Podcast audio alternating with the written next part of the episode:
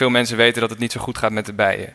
En toch voelt dat alsof het iets is wat een soort van een probleem in de natuur is, wat eigenlijk los van ons in de samenleving staat. Alsof er een soort scheiding is. En eigenlijk is dat heel raar. Uh, bijen en andere insecten die bestuiven uh, driekwart van ons voedsel. Dus wij kunnen helemaal niet zonder die dieren leven. En zo zijn er allerlei verbindingen tussen onszelf en de natuur, um, die we eigenlijk uit het zicht zijn verloren in de loop van de geschiedenis. Dit is een speciale aflevering van het Groene Hart van. Een live podcastopname vanaf het Happiness Festival, waar ik Jelmer Mommers, journalist klimaat en energie bij de correspondent, interviewde over zijn nieuwe boek. Hoe gaan we dit uitleggen? Onze toekomst op een steeds warmere aarde. Nog een kleine side note. Aan het einde van de opname hoor je wat ruis. Welkom allemaal uh, bij deze uh, lezing, interview, interactieve sessie. Ik weet niet precies welke naam moeten we geven, maar het wordt boeiend. Interactieve podcast. Uh, mijn naam is Marijn den Boer. Ik werk als journalist voor Happiness. en Jelle, jij doet ongelooflijk veel. Je schrijft boeken, je maakt blogs. Je bent ontzettend actief, allemaal op het gebied van duurzaamheid, minder willen. Nou, mijn huis barst uit elkaar met spullen. Dus ik weet zeker dat jij mij enorm gaat helpen met minder willen. Ik geef graag het woord aan jou.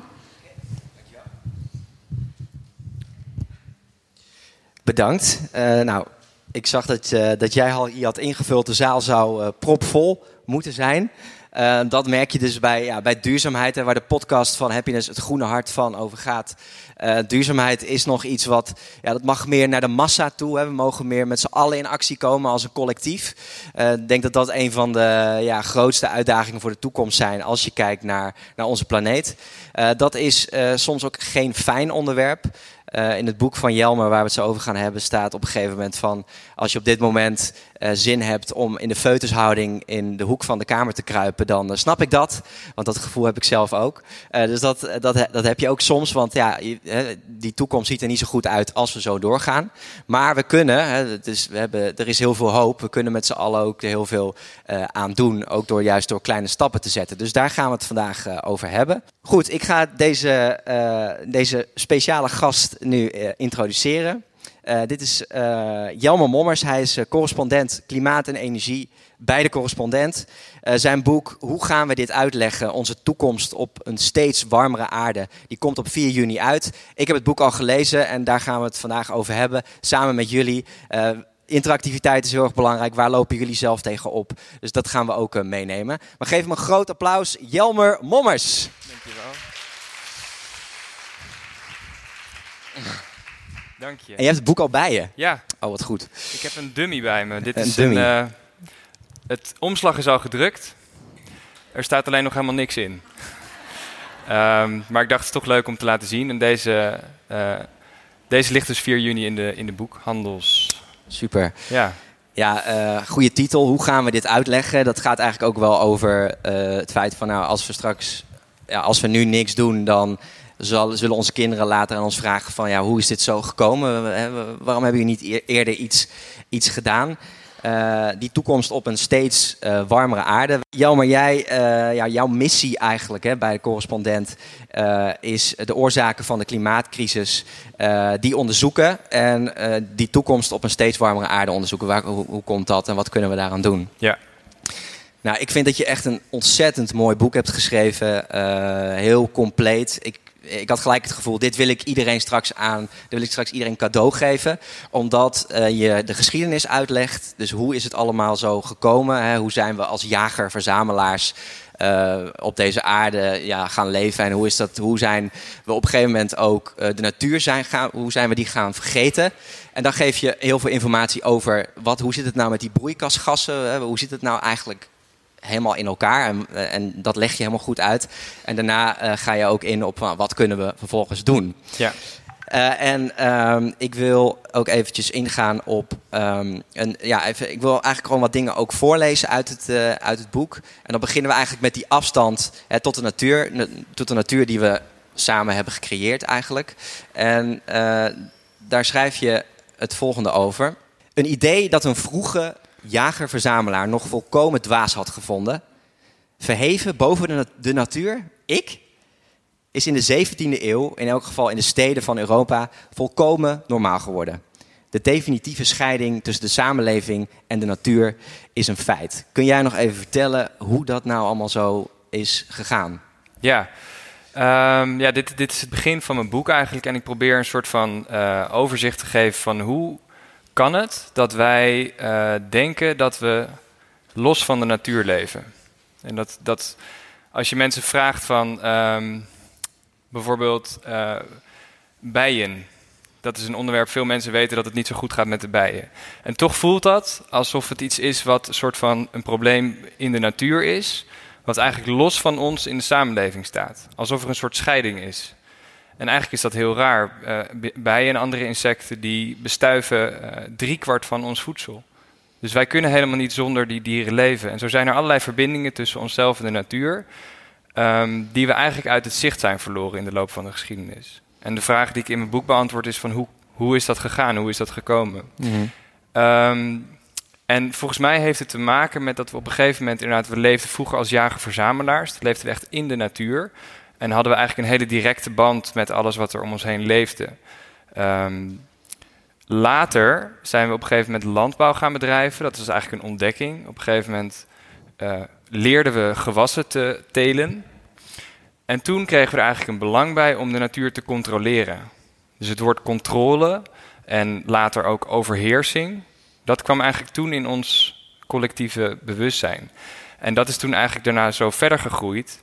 En op een gegeven moment in de uh, uh, 18e eeuw zijn we begonnen met het ontginnen van fossiele brandstoffen, olie, gas en kolen.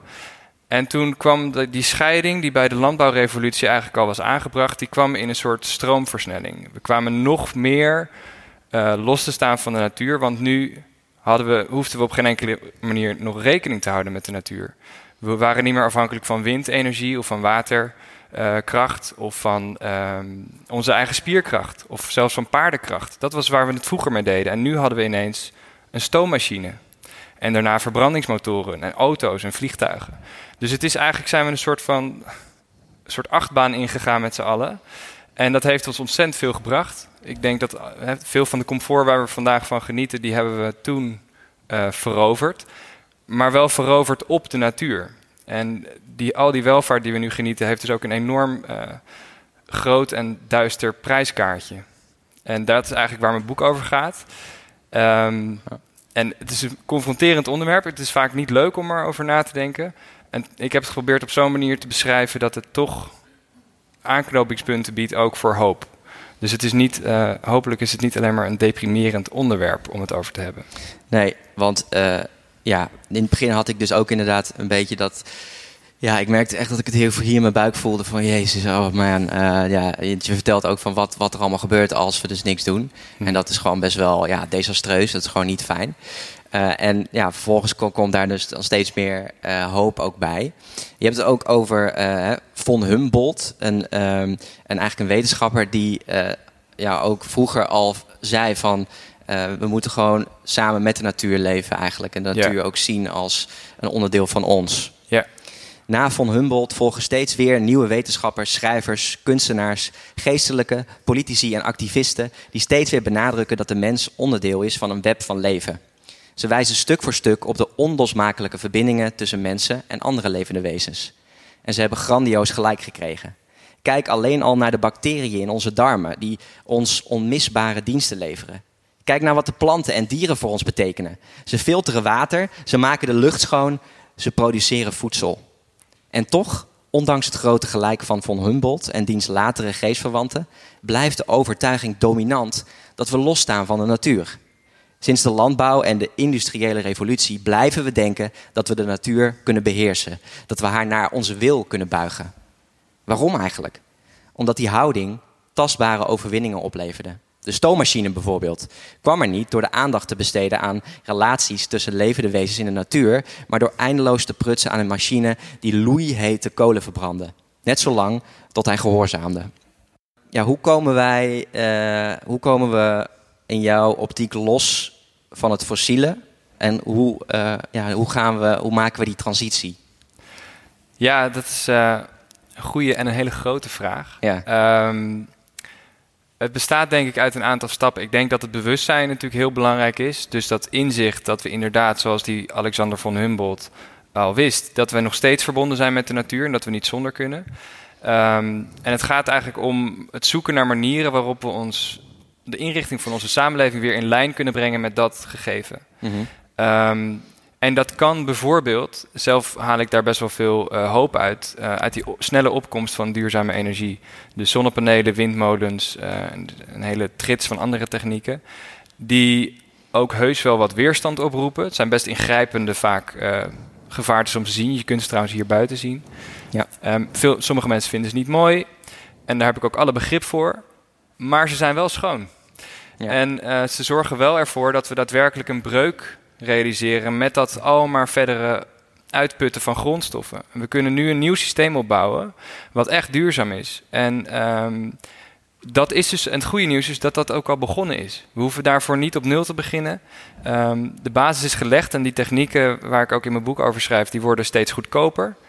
En dat is één goede reden om aan te nemen dat we ook behoorlijk van koers kunnen veranderen collectief. Um, dus ik denk het bewustzijn, de techniek en ja, er zijn natuurlijk nog een heel aantal andere. Ik weet misschien komen we er vanzelf op. Of... Ja, wat ik heel leuk vond, is wat je in je boek ook schrijft over dat jaloezie een hele goede is. Dus dat hè, als mensen ja. uh, in de buurt andere uh, mensen zonnepanelen zien kopen, dan gaan ze het aan elkaar vragen. Dat was heel grappig. Ik zat uh, net toen ik hierheen fietste, toen stond ik op het pontje. Er stond een man met een elektrische fiets. En een andere man met geen elektrische fiets, die vroeg, vroeg zo even tussendoor. En uh, hoe bevalt die? Ja, ja, ja, precies. En ja. Uh, die man die zei, ja goed, uh, een beetje aan het uitleggen en zo. En toen dacht ik, ja, dit is echt zo'n voorbeeld ja. van hoe je... dat zie je nu met de elektrische fiets eigenlijk best wel, best wel booming. Gaat veel mensen snel. Die, ja, ja. het is aantrekkelijk en ja. ja. mensen die, die, gaan het, die, gaan, die gaan ermee aan de slag en het, het, verspreidt zich. Ja. En dat is misschien ook juist heel erg de, de challenge voor, voor windenergie en voor zonnepanelen, want die worden steeds goedkoper. Precies. Nou, het grappige van zonnepanelen is dus dat heet zonnejaloezie. En dat is dus echt in wetenschappelijke onderzoeken aangetoond dat als mensen in een wijk één huis neemt zonnepanelen. En vervolgens gaan andere mensen zich afvragen van... Hey, het is eigenlijk toch best wel handig. En wat levert het op? Is het goedkoper? En dat levert dan uiteindelijk dus het resultaat op... dat meer mensen het van elkaar gaan kopiëren. Ja. En uh, je ziet het trouwens ook in gedrag. En uh, bijvoorbeeld... Het is niet zo heel lang geleden dat Joep van het Hek in een oudejaarsconferentie, geloof ik, alcoholvrij bier van Buckler. Ja. Met één paar grappen maakte hij dat helemaal met de grond gelijk. En niemand ja. durfde dat meer te drinken. Want je stond echt enorm voor paal als je een alcoholvrij biertje bestelde. Ja. Maar nu, een jaar geleden of zo, ik weet niet precies wanneer dat gebeurd is, maar kwam het weer op. En nu, als je uh, ergens op een borrel zegt: nee, doe mij maar een 0.0'tje, dan zegt niemand: uh, hey, uh, dat is raar of zo. Dus je ziet dat normen heel snel kunnen veranderen. En dat kan ook enorm in ons voordeel werken. Ja. Um, dus dat is ook misschien bemoedigend voor mensen die denken dat ze alleen staan soms in hun uh, al dan niet duurzame gedrag. Dus je probeert misschien af en toe iets bij te dragen of iets goeds te doen of iets minder te kopen of iets meer te recyclen. En soms zul je dan denken, wat heeft dit nou voor zin? Nou, je geeft daar dus de hele tijd signalen mee af aan andere mensen. En die zien dat en die zullen daardoor ook bij zichzelf te raden gaan. Uh, je hoeft daar niet een soort van heel irritant, drammerig iemand voor te worden om anderen te overtuigen. Dat gaat eigenlijk vanzelf. Dus dat is ook wel hoopgevend. Ja, en je geeft in je boek ook drie voorbeelden, of eigenlijk drie dingen die wij kunnen doen hè, om, uh, om ook zelf duurzamer te leven. In mijn boek beschrijf ik drie stappen die iedereen zelf kan zetten. Eentje is um, anders eten, dus een ander eetpatroon aanmeten. Ja. Met uh, veel meer plantaardige voeding en veel minder vlees. Dat is een hele duidelijke stap. Ja, eet, min, eet, meer planten en minder vlees. Een andere stap is thuis kiezen voor echt groene energie. Dus mm-hmm. uh, uh, dat, dat kun je online checken. Heb je een echt groene stroomcontract of, uh, of niet? En zo ja of zo niet, dan kun je overstappen. En vergroen je reispatroon. Dat is eigenlijk de derde stap die ik voorstel. Um, ja. Dat is ook een er valt ook heel veel winst te halen. Ja. Even gewoon even steekproef. Wie vindt eet meer planten en minder vlees het moeilijkst? Niemand? Wie vindt kies thuis voor echte groene energie het lastigst? Zeker. Hoe weet je dat? Ja, zullen we zo. Ik denk 30 procent. En ja, vergroen je reispatroon is de winnaar. Dus dat vinden mensen het lastigst. Okay. Uh, je reispatroon vergroenen. Wat zijn ja. jouw, uh, jouw tips daarvoor? Uh, ja, je kunt natuurlijk verschillende dingen onder verstaan. Je kunt zeg maar je dagelijkse verkeer. Dus hoe je, ga je naar je werk? Ga je met de auto, met de trein? Um, Maar het is natuurlijk ook, reispatroon gaat natuurlijk ook over grotere reizen en de wereld zien. En ik weet niet of het in deze zaal, of dat dan jullie reden is om te zeggen dat het misschien moeilijk is om niet te vliegen. Uh, kijk even, ik zie mensen knikken. Ja. Ja. Ja. ja. Zou naar Londen gaan, ik heb ruzie gehad met mijn vriendin, vliegen. Nee, met de trein. En we hebben ruzie, we zijn niet gegaan. U bent niet, u bent niet gegaan. Ja. Nee. Deze mevrouw heeft een ruzie gehad met een vriendin omdat zij wil, niet wilde vliegen naar Londen. Uh, en u wilde de trein pakken. En ze zijn uiteindelijk niet gegaan. In je boek heb je het ook over um, dat sommige wetenschappers, uh, filosofen zeggen van ja, de mens is heel e egoïstisch eigenlijk. Hè? Dus uh, als het echt zover komt, dan, dan kiezen we voor onszelf en dan zijn we barbaren en dan gaan we stelen. Mm. Maar je geeft ook het voorbeeld van dat juist ook in rampsituaties, dat mensen juist elkaar heel erg helpen. Ja. En dat is eigenlijk waar jij je hoop op legt. Hè? Dus als er iets gebeurt, dat we met, met z'n allen gewoon ja, niet egoïstisch zijn en juist heel sociaal zijn. Ja. Maar Ja. deze transitie die we nu moeten gaan maken is natuurlijk heel lastig. Hè, eh, ja, mensen hebben er be- bepaalde voor- en nadelen aan. Nou, deze mevrouw die zorgt ervoor dat ze uiteindelijk niet naar Londen gaat. Wat natuurlijk wel, heeft wel iets opgeleverd, denk ik. Want daardoor is die vrouw, of uw vriendin ook misschien- gaan nadenken. Je moet inleveren. Ja, laten we daar eens op ingaan. Ja. Je moet inleven. Misschien is het goed om daar. eh, want ik, ik snap die ervaring ook wel. Eh, misschien een voorbeeld voor ehm, eh, hoe je het kan veranderen. Want ik heb bijvoorbeeld ooit. Al best een tijd geleden, toen ik studeerde, zag ik een keer een film over vlees en klimaatverandering. En dat raakte me enorm. Dat was eh, een schokkende film. Het was niet eens een hele goede film, maar ik was er wel door aan het denken gezet. En toen fietste ik naar huis en toen dacht ik, ik zou wel eens kunnen proberen een week geen vlees te eten. Gewoon om te kijken hoe het is. Dus ik maakte er geen heel groot ding van. Ik maakte het niet heel zwaar. Of ik dacht gewoon, nou, even een weekje. En dat bleek, voor mij persoonlijk was dat dus eigenlijk prima. En eh, daarna ben ik dus vegetariër gebleven.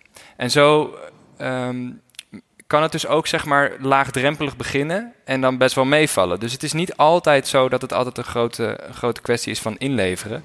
Maar als je iemand bent die bijvoorbeeld heel graag naar verre landen reist en daarvoor eh, het vliegtuig neemt, ja, dan is het natuurlijk wel, ja, dan, dan verlies je die optie. Ehm, daar komen natuurlijk ook dingen voor terug. Je kunt met de trein ook eh, eh, een heel groot deel van de wereld zien en eh, toffe dingen in Europa zien. En dat is vaak duurder. Maar het grappige is dat het deel van de mensen dat het vaakst vliegtickets koopt, dus maar een klein groepje mensen, dat zijn hoogopgeleide mensen die veel verdienen, relatief. En die kunnen het dus eigenlijk, als je gewoon naar, die, naar dat feit kijkt, dus kennelijk kunnen die mensen het ook betalen om wel de trein te nemen. Dus het is ook een keuze. En ik denk, het is moeilijk om elkaar daarvoor, zeg maar, daarop aan te spreken. Maar ik denk dat het wel te verdedigen is om dat van elkaar te vragen. Want we hebben het hier wel over, ik bedoel, klimaatverandering is wel echt, eh, echt een grote crisis. Het bedreigt wel echt alles wat ons lief is. Als we het niet goed aanpakken, dan verliezen we een deel van de leefbaarheid van onze planeet. En dan wordt eigenlijk alles wat we nu doen moeilijker. En dan wordt de planeet waarop wij zijn groot geworden ruiger en onvriendelijker voor onze soort en voor heel veel andere soorten. Dus het is ook wel een tijd waarin we misschien van elkaar gewoon op die grond kunnen vragen van ja oké, dan, dan veranderen we toch. Ja. En, ehm, eh, en wat u net vertelde, hè, dus ruzie krijgen met iemand anders over hoe, hoe gaan we dat aanpakken. Wat mijn persoonlijke ervaring is, is dat het heel goed werkt om dan te zoeken naar gemeenschappelijke grond. Dus misschien word je het niet eens over eh, één specifiek ding, maar kun je wel elkaar op een ander terrein vinden. Dus ik heb bijvoorbeeld in mijn eh, eh, privéomgeving ook mensen met wie ik het politiek super oneens ben. Maar ik kan wel een. eh, Bijvoorbeeld, we houden wel allebei van het bos. Dus we kunnen een mooie boswandeling maken. Of, dus je kunt eigenlijk altijd met iedereen wel zoeken naar terrein waar je elkaar sowieso wel kan vinden. En daar blijven verbinden. En Ja. dan hoeft dat conflict misschien niet zo hoog op te lopen. Nou, gelukkig. Ja, nog even, even over, gewoon puur even over dat, ja, die broeikasgassen. Ehm, meneer Thierry Baudet zegt, ja, het is goed voor de plantjes, hè, CO2. Hmm. Dat is waar, zeg je ook in je boek. Eh, een deel van deze CO2 wordt ieder jaar weer opgenomen door groeiende planten en bomen en door de oceaan. Eh, planten groeien ook sneller. Maar om je een gevoel van de schaal te geven, mensen dumpen nu jaarlijks ongeveer 41 miljard ton CO2 in de atmosfeer. En, ehm, en je hebt het ook nog over andere gassen zoals methaan, die nog iets venijniger zijn. Alleen dat gewicht is al bijna onvoorstelbaar. 1 ton is 1000 kilogram. Er is geen object op aarde te vinden dat 41 miljard ton weegt. Als je alle 8 miljoen personenauto's in Nederland op een weegschaal zou zetten, zouden ze samen nog maar 0,01 miljard ton wegen. elk jaar blazen we dus een ondenkbaar zwaar object de lucht in. In de vorm van triljoenen moleculen CO2. Leg jij nog eens even in het kort uit eh, wat, er nou, hè, wat er nou in die dampkring gebeurt. Mhm. En eh, ja, hoe die aarde op dit moment opwarmt. Ja. ja, het gekke van de dampkring eigenlijk is dat het voelt als iets wat heel groot is. Als je naar de lucht kijkt, dan denk je, nou, je kunt eindeloos, zeg maar, als je ver genoeg door zou vliegen omhoog, dan ben je in het heelal. Het voelt als een oneindig, oneindig grote ruimte. Maar als je kijkt naar de doorsnee van onze planeet, dat is ongeveer 13.000 kilometer, ietsje minder, dan is die dampkring is eigenlijk maar een heel dun schilletje. Het grootste deel van alle gassen in de lucht bevindt zich in een schilletje van ongeveer 13 kilometer. Dus als je een klein uurtje verticaal de lucht in zou kunnen fietsen, dan was je het grootste deel van alle zuurstof en stikstof en CO2 en al die gassen al voorbij.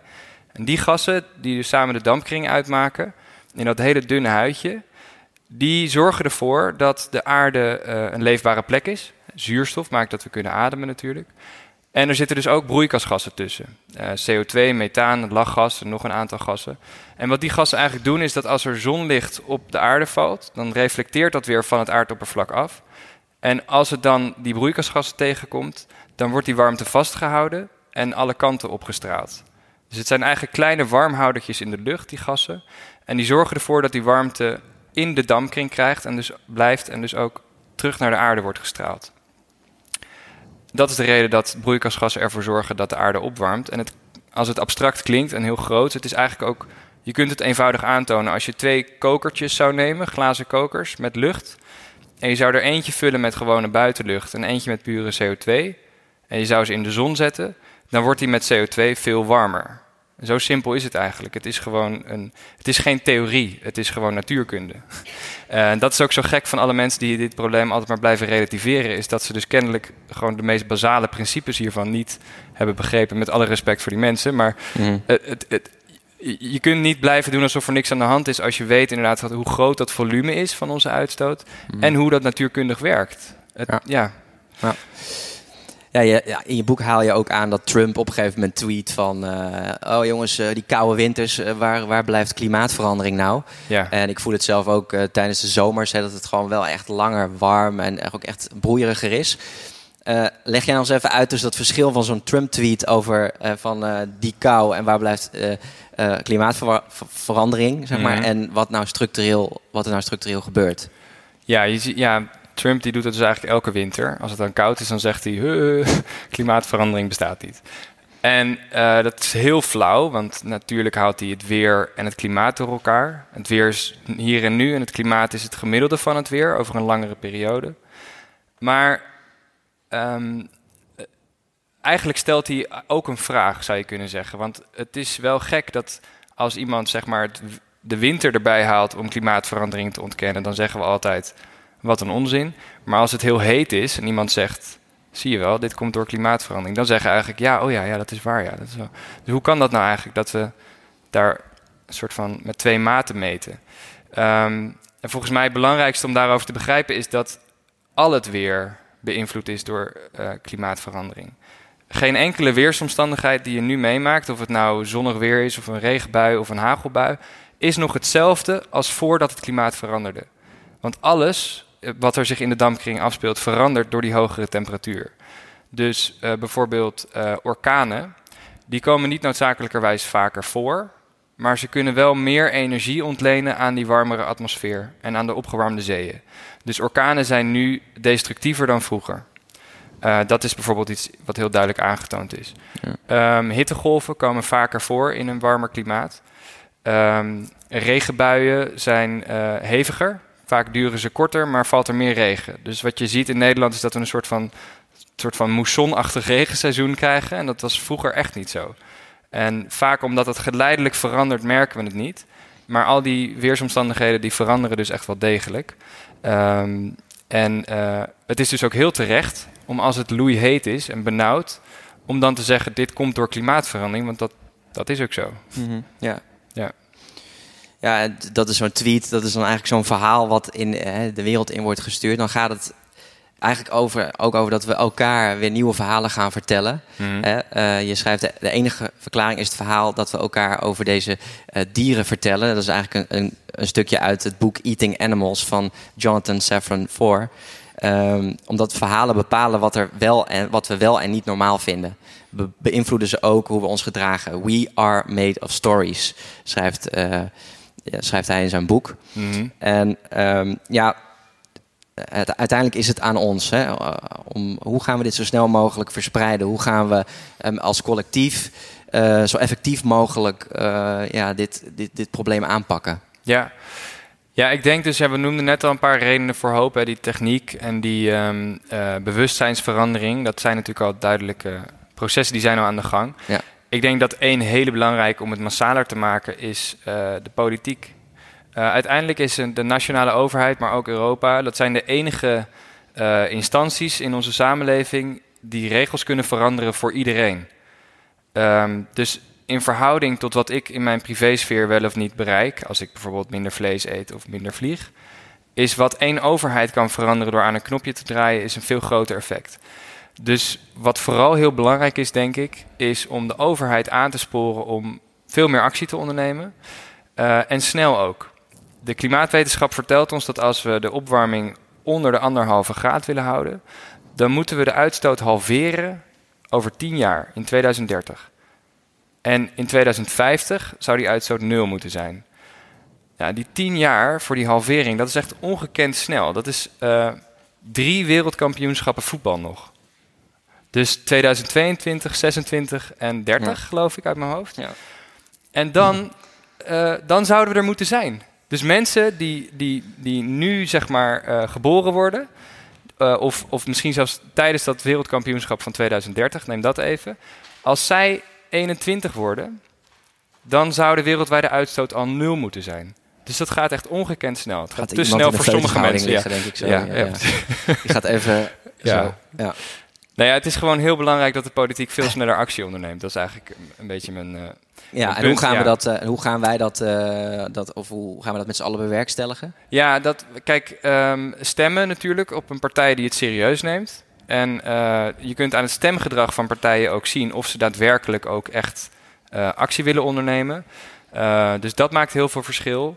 En we hebben eigenlijk nog maar drie kabinetten de tijd om die halvering te bereiken. Dus we kunnen het ons niet permitteren om een partij aan de macht te laten komen die denkt, "Mm, loopt wel los. Hm. Dus dat is iets heel belangrijks. En tussen die verkiezingen door moeten we het natuurlijk ook op de agenda houden. En je ziet dat nu gebeuren door heel veel mensen wereldwijd die protesteren. Die eh, eh, de straat op gaan. Dat hebben we in Nederland gezien, maar overal eigenlijk. Jongeren hebt- ook, hè? Veel hebt- jongeren die de straat op gaan nu. Precies, die Door, beweging eh, van scholieren. ja. aangevoerd door die super inspirerende Greta Thunberg. Ik weet Ja. niet of jullie, waarschijnlijk kent iedereen haar wel. Ehm, en dat zijn ook manieren om het onderwerp op de agenda te houden. En de druk op de politiek te blijven zetten. En ehm, dat werkt, aantoonbaar.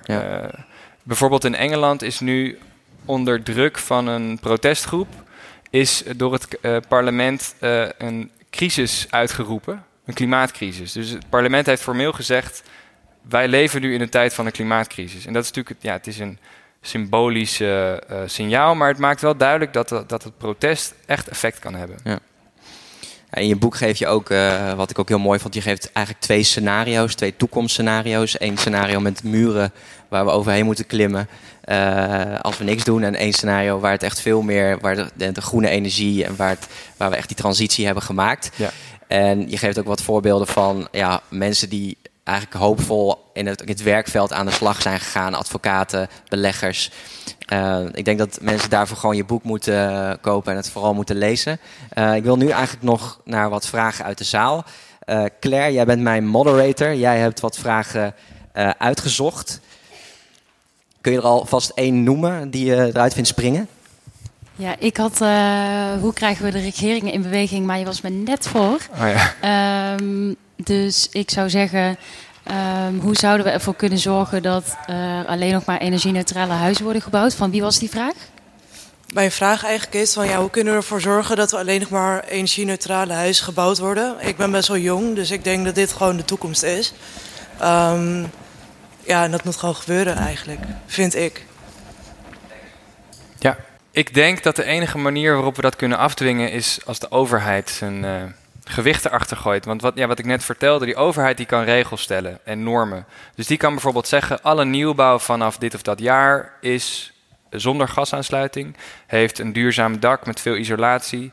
Um, en door dat soort regels is de bouwsector gedwongen om te veranderen. En het is best wel een gekke gewaarwording, vind ik, dat heel veel nieuwbouwprojecten die nu worden gebouwd nog steeds niet duurzaam zijn. Dat, dat vind ik best wel gekmakend eigenlijk. Dat je denkt, hè, we hebben zo weinig tijd. En toch uh, laten we het toe dat we nog steeds projecten en infrastructuur bouwen die eigenlijk niet, zijn, niet, klaar zijn voor dat nieuwe tijdperk. Um, dus ook daar is de overheid heel belangrijk. Ik denk ook dat de techniek ons weer helpt. Uh, er zijn daken nu uh, in zeg maar prototypes volgens mij. en ook Tesla heeft ze ook in de aanbieding inmiddels. Dat zijn daken waar zonnepanelen in geïntegreerd zijn. Dat is natuurlijk super cool als dat soort dingen goedkoper worden. Dan komt het ook voor meer mensen binnen bereik. En de mensen die nu al zelf het geld en de middelen hebben, die kunnen ook natuurlijk hun, bestaande huis al uh, isoleren. En dat is vaak best goed te financieren als je, uh, als je kijkt naar de wat langere termijn, omdat het zichzelf terugverdient. Dus op zich zijn er best heel wat opties. Um, ik denk dat het vooral belangrijk is dat we elkaar scherp houden en zorgen ja, dat de overheid zijn deel doet, dat de bouwsector zijn deel doet en dat ook consumenten hun deel doen. Um, ik heb zelf woon ik in een huurhuis en ik heb nu denk ongeveer een half jaar aangedrongen op uh, mogen wij zelf zonnepanelen plaatsen? En dat had de verhuurder waarbij wij huren, had die vraag eigenlijk nog niet gehad. Die wisten niet wat ze daarmee moesten. Maar nu eindelijk hebben we toestemming. En dat is natuurlijk maar een heel klein dingetje. Maar het feit dat wij nu toestemming hebben en dat er voor ons voorwaarden zijn opgesteld, betekent dat als iemand anders het vraagt, dat zij het dan ook meteen kunnen krijgen. Dus de impact van je eigen acties reikt soms best ver, ook als je dat niet direct kunt zien of zeker kunt weten. Is het denk ik gewoon belangrijk om te doen waar je zelf in gelooft. En waarvan je zelf denkt dat het goed is. En dan, um, ja, wie weet, inspireer je daar ook weer anderen mee. Oké, ik heb hier iemand die heeft een energie-neutraal huis. Hoe ervaar jij dat? Um, ja, wij ervaren het eigenlijk als zeer prettig wonen. Je hebt weinig last van je omgeving, uh, omgevingsgeluiden. We hebben een interne luchtfiltersysteem. Uh, wij hadden de mogelijkheid om bewust te gaan wonen. Dus dat uh, vonden we heel mooi en zijn daarvoor ingelood. Maar daar zijn maar twee woningen van het hele project zeg maar, eigenlijk uh, zo opgeleverd. En die mogelijkheid was er dus. Dus ja, mijn vraag was ook eigenlijk waarom is duurzaam vaak duurder? Omdat ons huis was in die zin wel duurder. We hebben daar wel uh, veel subsidie op gekregen, waardoor we weer andere opties hebben kunnen doen als een dakkapel in een uitbouw. Maar er is nog weinig, of tenminste te weinig know-how op het gebied van uh, ja, hoe kunnen we dat nu nog verder ontwikkelen, zeg maar? Want ja. we hebben bijvoorbeeld ook een warmtepomp. En ja, daar is ook het nodige weer mee, hè, wat weer vernieuwd wordt. En, uh, maar nu zijn wij eigenlijk degene die vragen van... Goh, hoe kunnen we onze energie op gaan slaan? En dat is, ja, die mogelijkheid is er dan nog niet. Maar wat veel mensen ook niet weten... is dat je in je hypotheek voor een nieuwbouwhuis bijvoorbeeld ook al... Uh, heel veel energiezuinige dingen kunt meenemen. Dus het wordt in die zin wel uh, gefinancierd. Dus dat is wel goed om te weten. Ja, Heel hoopgevend inderdaad. Ja. ja, het is, ik denk dat wat jullie ervaren is een beetje de, de, de, de zware last die voorlopers moeten dragen. Ja. Omdat je dus eigenlijk steeds het wiel moet uitvinden. Ja. En dat hoort een beetje bij dit tijdperk. Ik denk dat voor de mensen die dat leuk vinden, is het ook super spannend en leuk om te doen. Het is ook, er zijn natuurlijk ontzettend veel knutselaars en ingenieurs en, en aanpakkers uh, die dit gewoon een hartstikke mooie tijd vinden om, om zelf nieuwe uh, oplossingen te verzinnen. Ja. En uh, het toffe is dus dat als we die eenmaal hebben, dat ze dan ook kunnen worden uitgerold. En eigenlijk is het met technieken, zoals zonnepanelen bijvoorbeeld zo, dat hoe meer je ervan produceert, ja. hoe lager de prijs wordt. Ja. En dat is een soort ijzeren logica die de afgelopen 20 jaar uh, stand heeft gehouden. Als je die grafiek ziet van de prijs van zonnepanelen door de tijd heen, dat is gewoon een rechte lijn naar beneden. En dat is, dat is op zich supergoed nieuws. Het is niet genoeg uh, alleen techniek is wat mij betreft nooit genoeg om te denken, nou nu komen we in een hele andere wereld terecht. Maar het geeft ons wel die optie. Het geeft ons wel de, de handvaten om verder te komen. Ja. Hier nog een goede vraag. Uh, dat was, uh, hoe kunnen we mensen beter informeren en ja, zodat we het verschil kunnen onderscheiden tussen fake nieuws en de waarheid. Jij werkt natuurlijk bij de correspondent. De correspondent gaat ook nu internationaal. Hè? Dat is ja. wel echt heel mooi. Ja. De correspondent. ja, heb je daar nog tips voor? Ja, dat is een super moeilijke vraag. Uh, goeie vraag. Um, de waarheid. Hè? Het is een groot woord. Mm. Het is heel. Kijk, volgens mij is er een soort midden. Je moet, denk ik. We moeten met z'n allen een manier vinden om kritisch te zijn op informatie. Maar niet zo kritisch dat we niets meer geloven. Want daar heb je ook niks aan. En ik zie dat wel gebeuren. Ik zie veel mensen om me heen die een soort van algehele sceptische houding hebben. En eigenlijk bij alles wat ze zeggen, al- alles wat ze horen, zeggen ze. Ah, ik weet nog niet zo zeker of dat wel zo is. Maar eigenlijk dat lijkt wel een soort van stoere, sceptische, onafhankelijke pose. Maar daar, heb, daar kom je echt niet ver mee. Je kunt dat niet volhouden, volgens mij. En je moet dus, denk ik, een manier vinden om eh, voor jezelf te beoordelen of informatie betrouwbaar is of niet. Ehm, je kunt soms eh, eh, media natuurlijk selecteren waarvan je denkt, nou, die zijn, die zijn betrouwbaar. Maar je kunt ook eh, eh, afgaan op bijvoorbeeld hoe goed onderbouwd is iets, als iemand iets zegt. En eh, ehm, in mijn boek, ja, er zitten echt honderden voetnoten in om deze reden. Omdat ik wil dat mensen zelf kunnen checken waar ik me op baseer. Ja. En en ja, ik ben natuurlijk ook aansprakelijk als er iets in staat wat niet klopt. Ehm, maar het is een heel moeilijke vraag. Dus ik weet niet wie hem stelde, maar ja. Jelmer Ja. geeft in zijn boek ook een voorbeeld van een, goede vriend Tom. En Tom die heeft besloten om weg te kijken. Hè? Om, Ja. eh, om, Ja. En dat is natuurlijk, ja, ja, dat is natuurlijk de laatste stap die je, in ieder geval, wat je niet moet doen. Ja, nee, hij, hij, ehm, hij volgt dit debat dus wel, maar hij realiseert zich dat de overheid te weinig doet. Dat bedrijven uiteindelijk vaak voor winst kiezen en dus niet eh, doen wat nodig is. En dat burgers, zelfs als ze weten wat er moet gebeuren, vervuilen ze het milieu nog. Dus eigenlijk heeft hij er om zich heen gekeken en gedacht: ja, alle drie, degenen die iets zouden moeten doen, die doen te weinig. Ik trek dit gewoon niet zo goed. En ik begrijp dat supergoed. En eh, toch heb ik, en dat is precies waarom ik ook dit boek heb geschreven, is om te laten zien dat er dus ook een hele andere manier is om te kijken. Ja. En om wel te zien wat er goed gaat. ehm, en, en, en, en hoop te putten uit die beweging die er al is en die ook groeit. En uiteindelijk zijn wij zelf aan zet en wij bepalen zelf hoe de toekomst eruit ziet. Ja. En als je dat tot je door laat dringen, dan is het ook iets waar je heel veel energie van kan krijgen. En waar, waar we met z'n allen heel, op een hele positieve manier aan verder kunnen werken. Heeft Tom het boek al gelezen? Nee, nee, nog niet. Nou, hopen we dat Tom eh, ja, eh, niet gaat, uiteindelijk niet meer gaat wegkijken door jouw Nee. boek. Eh dankjewel, we moeten afsluiten. Dankjewel. Groot applaus voor Jelmer Mommers. Dank jullie wel. Dank je wel. Dit was een speciale aflevering van Het Groene Hart van. Live vanaf het Happiness Festival. Ben je benieuwd naar alle links van dingen die we hebben besproken in de podcast? Ga dan naar happiness.nl slash het groene hart. Happiness.nl met een z slash het groene hart.